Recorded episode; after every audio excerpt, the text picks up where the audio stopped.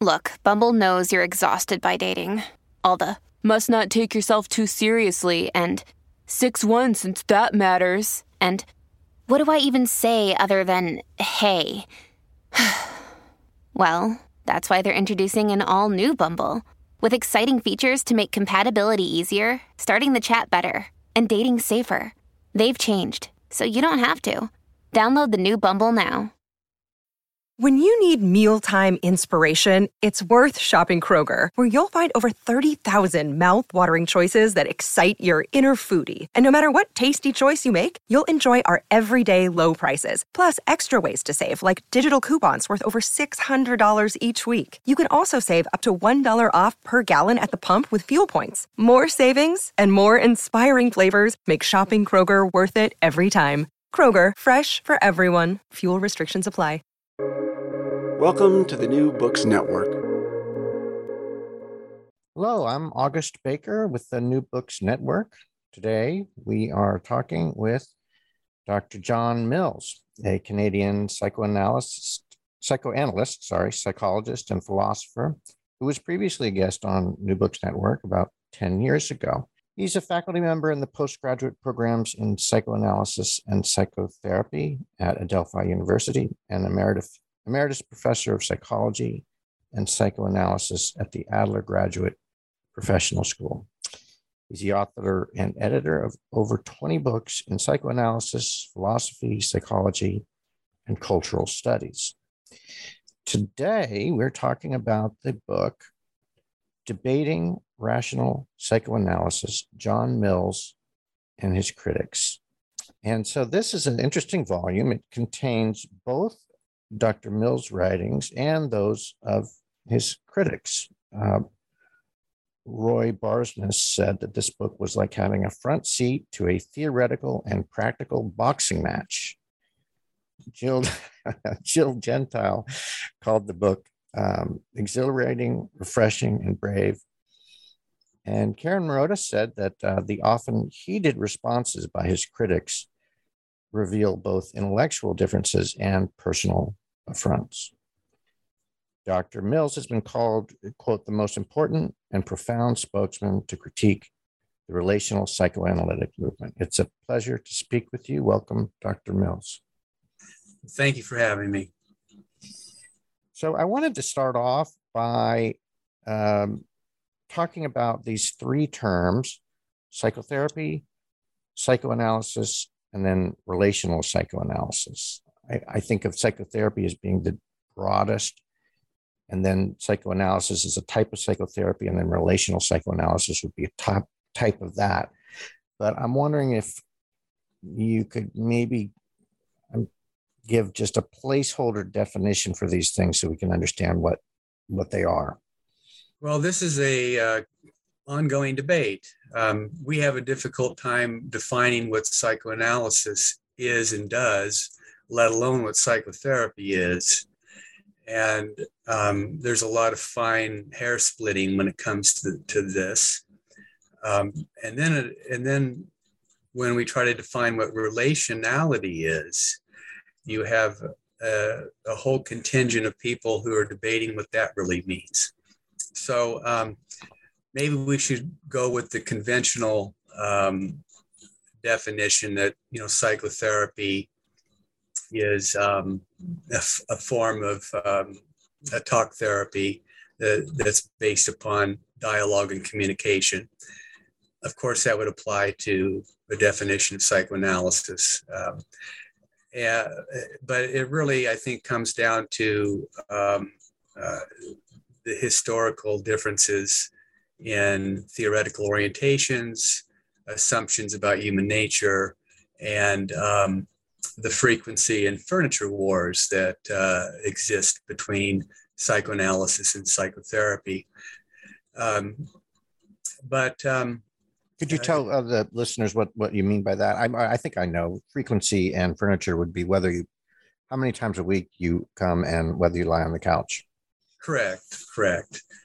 And, um, I, I think that that's misguided in today's um, culture um, you know, psychotherapy or psychoanalysis has to accommodate um, the types of people that seek them out.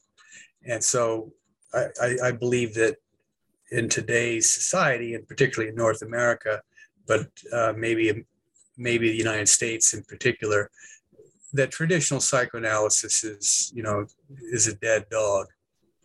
Only only a few people can uh, have the luxury of attending many times a week and have the funds to do it.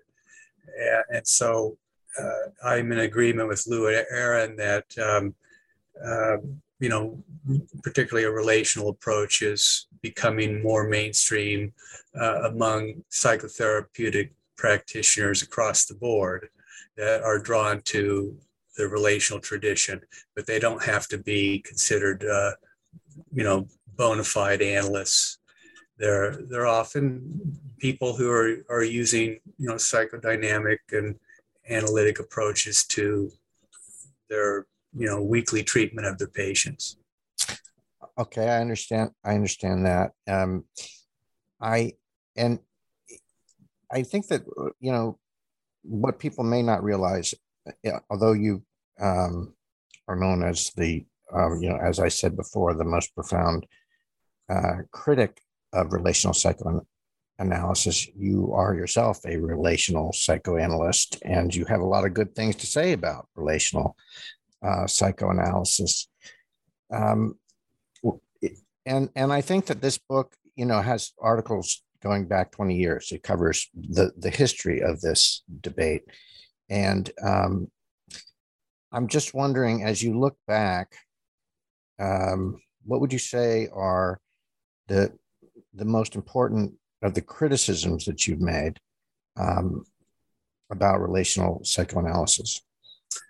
Well, um, I, I, guess having having written another book on this ten years ago, um, I would think that the you know the main criticisms I have is that the relational uh, movement hasn't really developed its own coherent theory.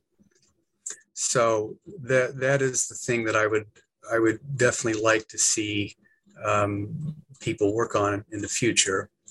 Um, I believe that uh, some of the completely um, you know blown out of the water statements that that some of the early writers that were um, uh, contributing uh, to this discussion are, are, are, a complete negation of Freud, complete negation of, of uh, classical analysis, which is completely misguided in my opinion.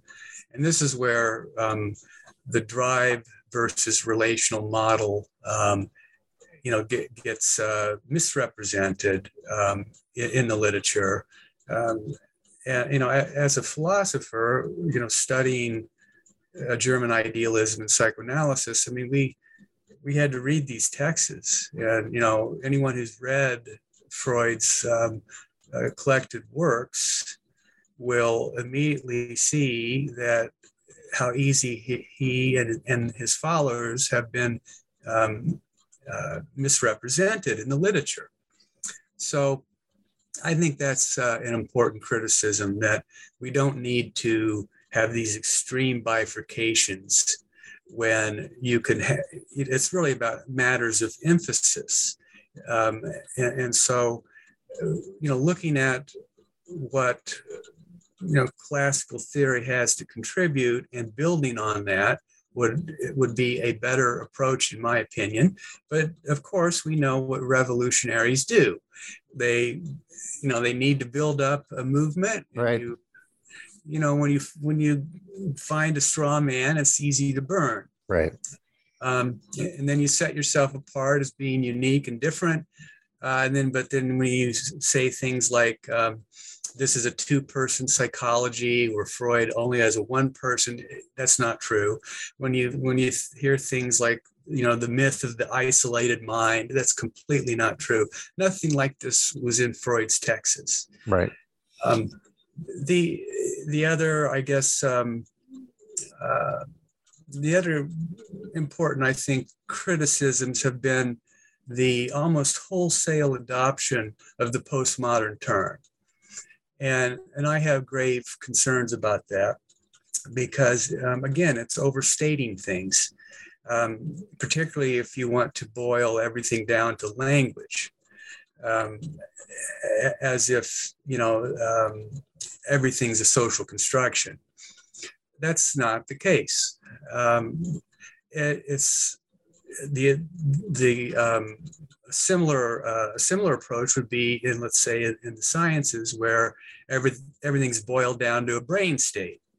Well, that's not the case. Mm-hmm. So um, these extreme views of of mind, of nature, of um, uh, of reality and truth uh, in epistemology are um, uh, you know are some concerns.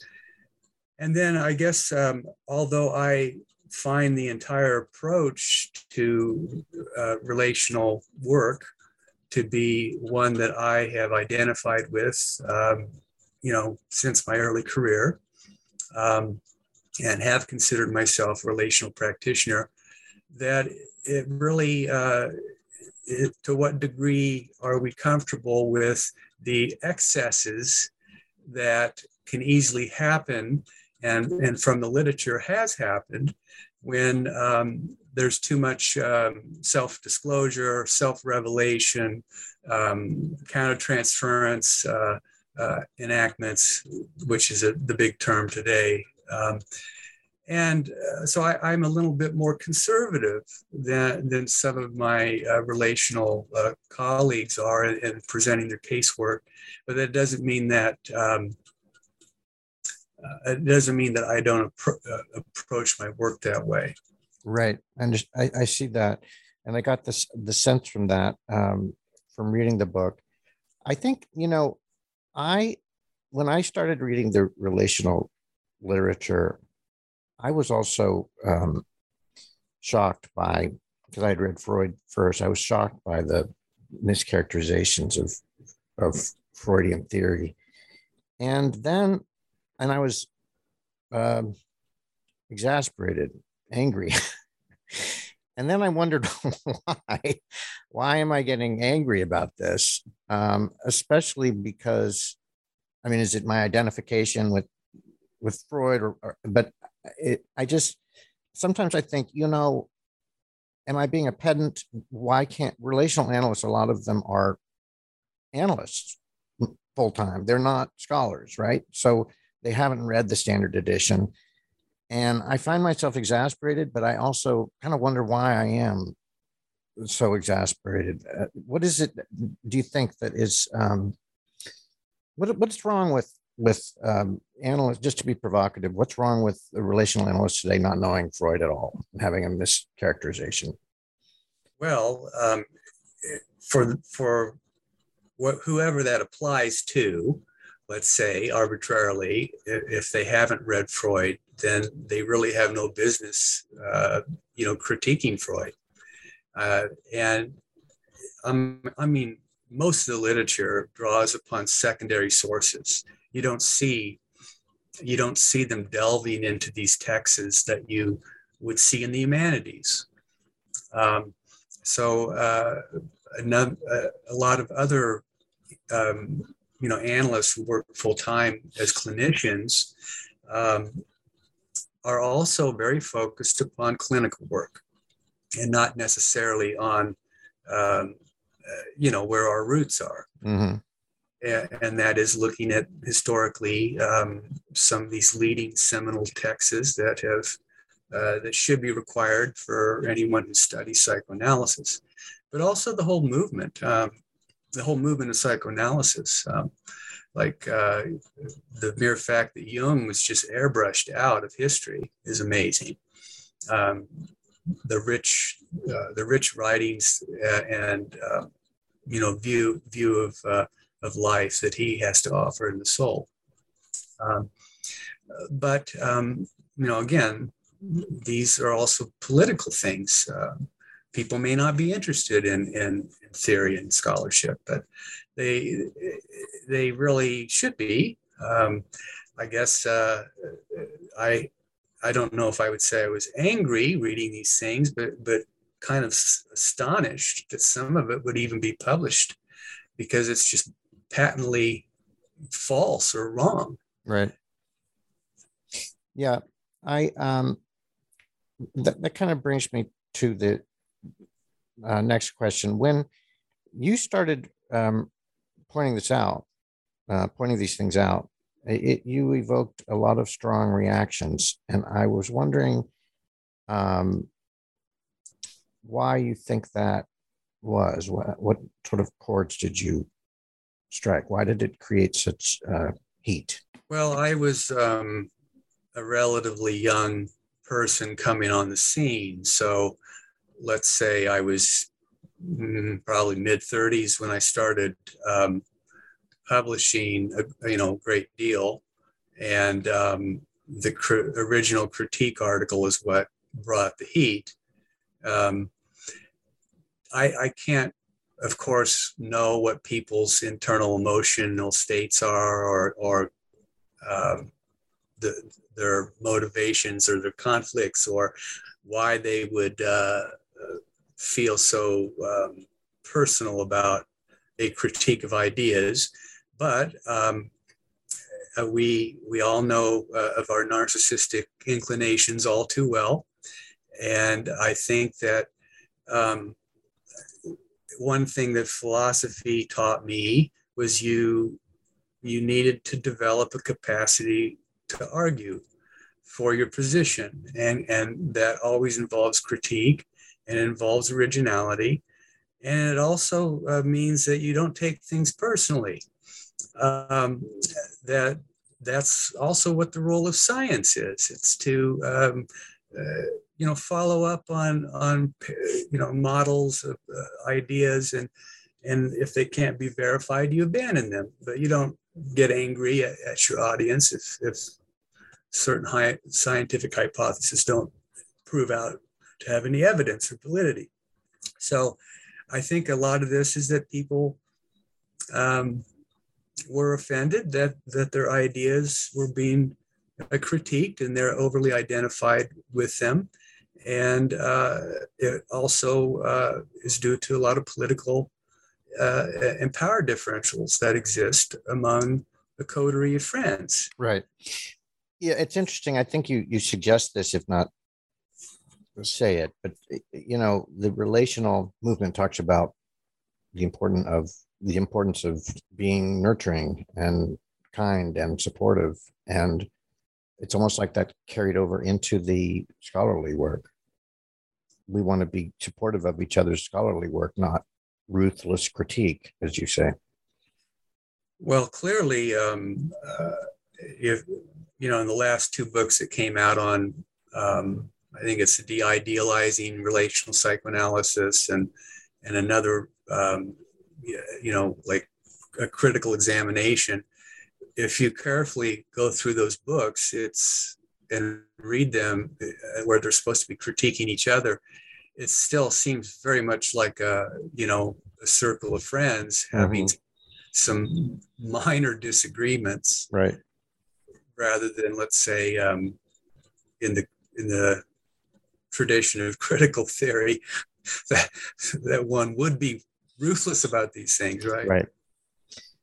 Yeah i also had the sense that when when um, relational psychoanalysts have written histories there's a tendency to want to validate each certain theorist along the way as improving on the one before. And in that sense the originator freud is just becomes that author who was improved upon 17 times. Hmm. Yeah. Um, but I think that's what uh, the buddy system's about, right? Uh, mutual self promotion. Right. I thought um, your you know one of the things that you um, you draw attention to is the relation or the comparison of psychoanalysis and philosophy and know thyself as something that you could tie in with both philosophy and psychoanalysis or psychotherapy. Um, i was wondering um, how how would you um, distinguish those two? First of all i mean clearly we would we, we we might say that philosophy would be important for everyone, but psychotherapy would only be or psychoanalysis would only be for people who what can't. Well, first of all, they have the resources to benefit from this, but also there ha- there would be. I mean, um, there are people who can achieve insight and um, authenticity without therapy. Do you have any sense of of what then distinguishes the enterprise of philosophy from the enterprise of psychotherapy or psychoanalysis? Well, there's a lot of differences. Um, uh, I think the difference is really on the focus and the um, the goals, and um, so uh, at the same time, um, you know, there's a lot of overlap uh, to such a degree as it's very hard to to to you know tease out anything that really s- stands apart from our our um, archaic ontology, so to speak. So I mean, I mean, it's been said that that Plato is the first psychoanalyst. I mean, his his entire um, introduction to uh, you know his his dialogues to the Western world was the the first textual introduction to um, you know to to philosophical thinking. Um, so, uh, what's he focus on? He focuses on the soul, and, and hence, when Aristotle comes and then basically, uh, I mean, he he he creates the edifice for where where we are today, largely. Um, it's hard to uh, to think about what um, how psychoanalysis is a unique or distinct theory. Um, I think the main distinction, though, would be that um, uh, you know Freud um, introduces the centrality of the unconscious in all these aspects of psychic life that had been talked about by the ancients. Now, when it comes to a method of healing or a method of treatment, um, you know, given that you know, given that we are a relatively, you know, um, relatively speaking, we're still in the infancy. Uh, if you think that, you know, psychology as a formal discipline did not even become organized until the late 19th century. So um, we're only talking over 100 years. Uh, but there's been always attempts at internal healing, at um, uh, you know amelioration of, of, of, internal conflicts or external conflicts and, and various types of uh, cultures had their own um, you know indigenous or shamanic types of healing practices and rituals as as does religion so um, we think of the conf- the confessional as a one possible forerunner of uh, therapy yeah, absolutely. Um, but in in our you know modern era now, um, this is uh, is different because people often aren't coming into treatment because they want to ponder the universe. Uh, they're coming into treatment for specific existential reasons mm. that have, have to do with the quality of their you know phenomenal life their relationships or you know their with other people. I mean, these are the main things that bring people into treatment. Uh, they're not happy. So that's a little bit different than a more that's of a, a, pedagogical type of approach to reading and discussing philosophy.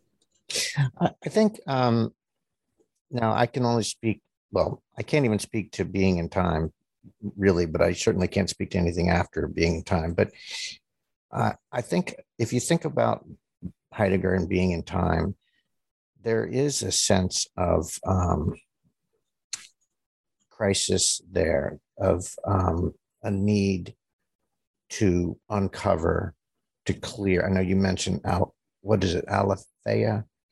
Uh, Aletheia. Aletheia. Um, do you see? Do you see? Uh, you know, I, it was it's it's more though um, the individual as opposed to the individual with someone else. And in fact, there's a lot of uh, suspicion about Das Man. Um, how do you have you thought about that?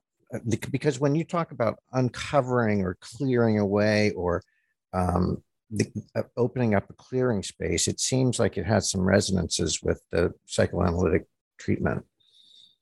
Oh, oh absolutely. Um, so yes, I've, I've, you know, I certainly am an admirer of, of Heidegger's work, not not his personhood, but um, and having having written on Being and Time in a few of my publications, um, the notion his his his turn to the truth of being uh, is really a, a return to the ancient notion of disclosedness or, or unconcealment.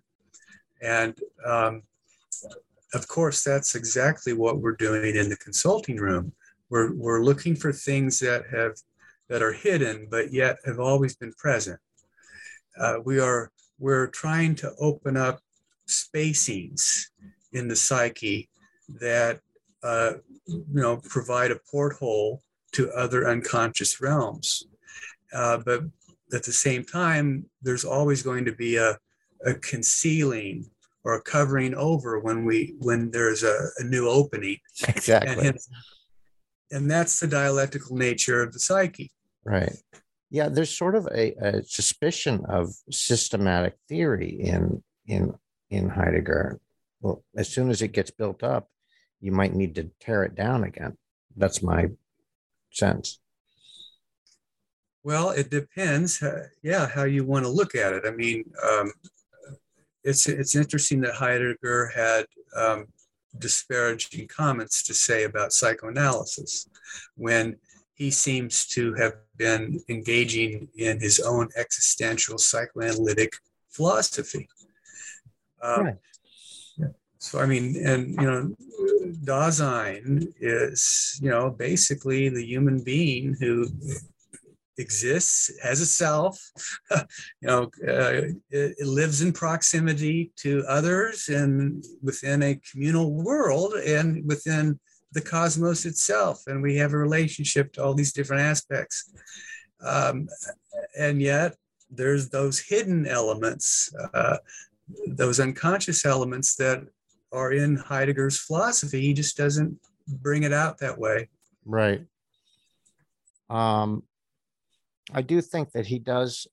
Yeah, I was just reading this, but he, he does say we don't really want to look at the reflecting eye because the nature of the human may be that that's um, that's precisely not who the subject is. The subject uh, the subject might be instead the other, the the the das man or the they. Um, it's almost like he but it did it did seem very similar to me. Um, well, yeah, well, Das Man would be, or the they um, uh, comportment would be an inauthentic one, but but it's one in which we all live in every day. I mean, we we have to go through both. Again, uh, it's a dialectical kind of uh, sojourn through both authentic and inauthentic states, uh, and that's just part of you know the human trajectory. And um, if we can come together with pulling these things into more of a unification i would say that uh, that is uh, probably more helpful for a person to integrate different aspects of themselves. Now i know you have um, focused you've you've talked about how the the unconscious is so important in um, psychoanalysis and it's sometimes it seems like it's been left behind. Although one of the articles in in your in this volume, the by Sofer and Kachuk is pretty helpful about um, incorporating it back in. Um, mm-hmm. but I was wondering about um, the death drive. It seems to be still completely absent from relational psychoanalysis. Um, let me read just here's a quote from you from this book. Unless one is a misanthrope, disturbed, traumatized, or deranged, all people deep down want to be happy, experience peace, to flourish and prosper, to beget or create, to have a family or be a part of what a family signifies love, acceptance, empathy, validation, recognition. Then contrast that with Freud, civilization and its discontents. Men are not gentle creatures who want to be loved.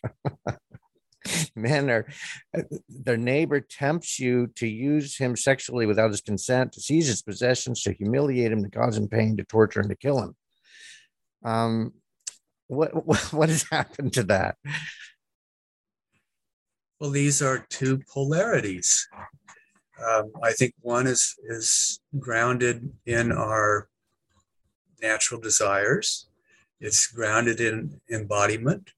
Um, i mean it's it's actually comical that anyone would want to deny the reality of the life within that revolves around Freud's you know two primary um, uh, drives uh, you know whether it be sex or eros or whether it be aggression and death i mean these are central aspects to who we are that gets played out in different modes, different manners. And, and so, on one hand, of course, um, this is a, the edifice of his turn and, and, you know, beyond the pleasure principle, where, you know, death becomes the, the impetus for life. And it's about an integration of uh, the, the, the two polarities in the, in the psyche that are simultaneously striving for their own expression. And then when you impose on there what they what what you really want uh, is to have it all, have your cake, eat it too.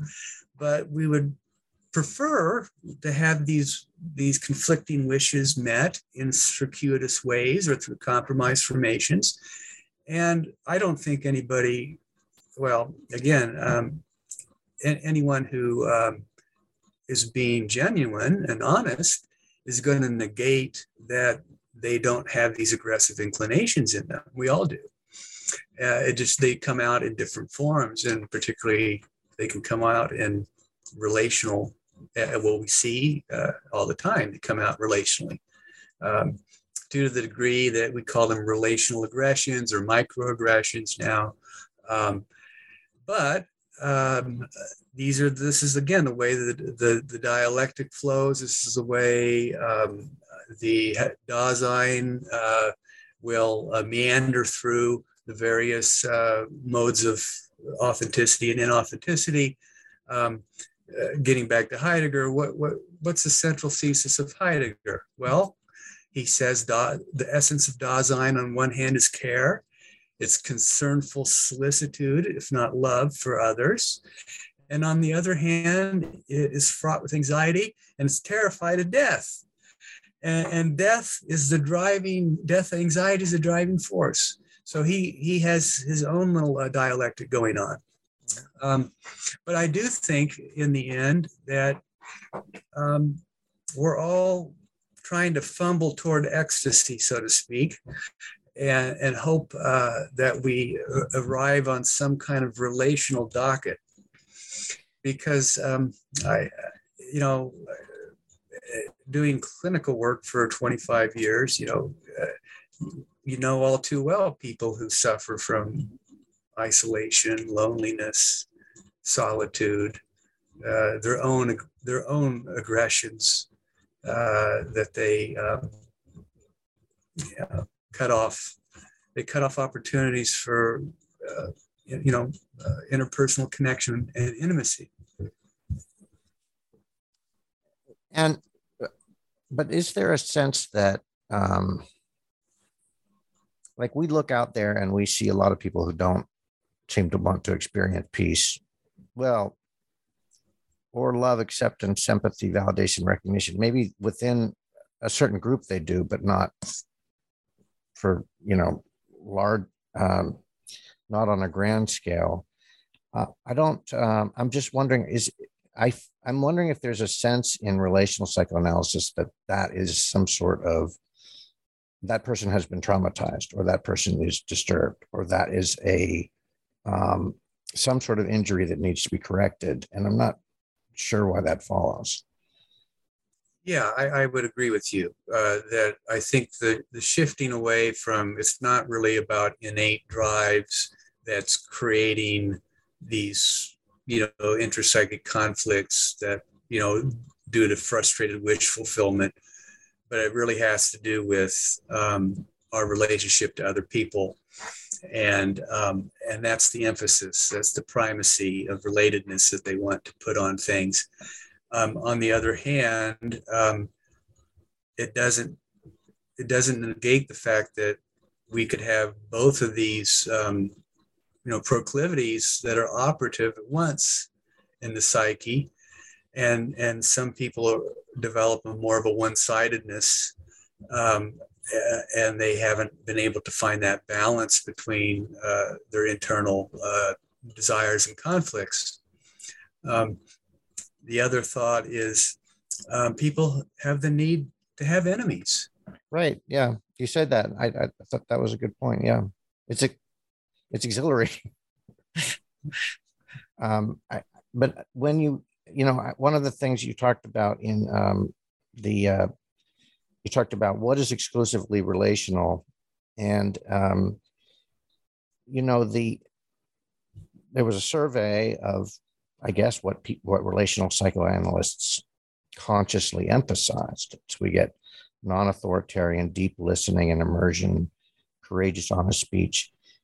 And then in fact the study did arrive at one broad category love. And I'm thinking, uh, I, I, think about, you know, Winnicott hating the countertransference, and, which is some, it's somehow just such a refreshing thing to read um, because it's, um, I guess, normalizing. Uh, uh, and I just wonder that itself seems to be also contrary maybe to the more classical view, which was, you know, hate is natural and um, and we can't take people for what they say they they're doing. We don't really know. Well, I, I, I would think that my relational colleagues would agree with with that. Um, I, I, would imagine the, the, way the the analytic you know environment is set up is to you know is to irritate the transference, and, and that's going to bring out you know all these negative things uh, everything from one's developmental traumas to uh, their deprivations their lack their um, the abuses that they've either had uh, in fantasy or reality and they project it onto the analyst uh, over time this is what happens um, uh, so um, they i would imagine if they're like myself you're still even if you operate relationally, you're still having to deal with people's hostilities. Right. And you also, uh, you know, I mean, I think the thing about Winnicott is he shows his hate. He says he shows his hate by the end of the hour. Um, maybe that's just too strong a word for people to use now, the word hate. But um, there's also hate and frustration on the analyst side. Yes. And yeah. isn't that more emphasized in the classical literature and kind of de de-emphasized now? Well, again, I, I, I don't keep up on every every writing uh, that's taking place in the relational journals, um, but um, but I, I, don't I don't know. Um, I, I think there's a great deal of uh, of writing about enactments and countertransference. True, true, true. Right impasses and mm, direct- yes that's certainly true right that's certainly true um, you had an interesting case about a, um, a, oh boy we're running out of time um, i'm gonna have to skip that question I, I did want there was a i thought a very interesting chapter in the book by someone named Merav Roth who talked about the Kleinian view and i wasn't really sure um, what your thoughts were on that. Did um, is the concept of projective identification something that you work with or that is helpful to you?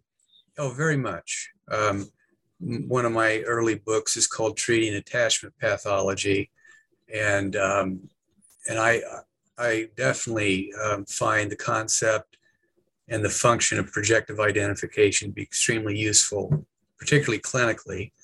Uh, maybe not so much as a developmental theory that Klein would adopt, but um, if you look at if you look at projective identification um, from the standpoint that Klein was seeing extreme, extremely disturbed kids, what we would call attachment disordered or disorganized attachment styles today, uh, that kind of could make sense. Uh, but to to take a a developmental concept from infancy uh, and and then retrofit it to the adult world is, right. is is problematic.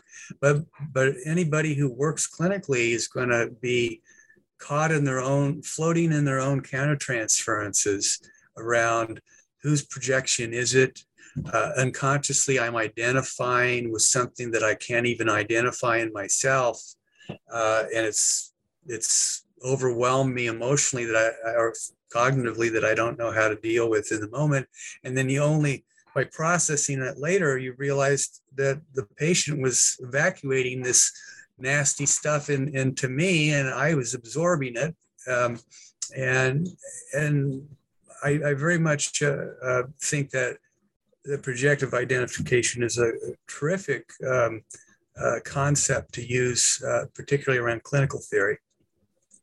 And I use it in supervision. It's just invaluable. Okay, good. Um, that, yeah, I, and I thought that was an excellent article. And there's a lot, you know, some of your, um, the critics are, you know, making very good. Or you learn a lot from reading their um, their their pieces.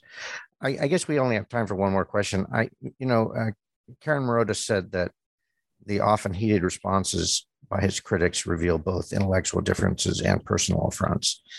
And I recognize that you've won awards and a lot of recognition for your work in this area. But it seems like as I was reading it, I kept thinking there must have been some pretty dark times in the beginning when you were getting so much criticism. Uh, I can't imagine there weren't. I don't know if you uh, have any um, thoughts on that or um, how you got through that. Well, uh, yeah, that that was a, rough time. Uh, in a nutshell, um, I kind of got alienated and excommunicated from certain circles. And then I also had been befriended by, you know, many, many senior people in the field that went on to help uh, help me in my and build my career.